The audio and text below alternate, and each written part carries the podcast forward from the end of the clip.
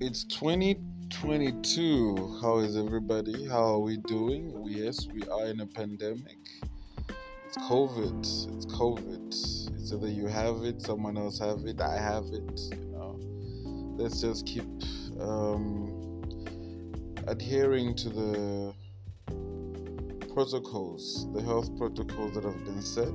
You know, wash your hands, uh, mask up, and yeah, let's beat this. Let's beat this because we are all affected. We are all affected by it, and it's just been dragging on and on. I mean, very soon I'll be saying two years. Is it already two years? so yeah, welcome to 2022. Happy New Year to everybody, and uh, let's see what this year brings. A lot to learn, a lot to accept, a lot to try out. Bitcoin and the rest. Uh, we're still dealing with our fiat currencies and whatnot gold, silver. There's a lot to invest in property.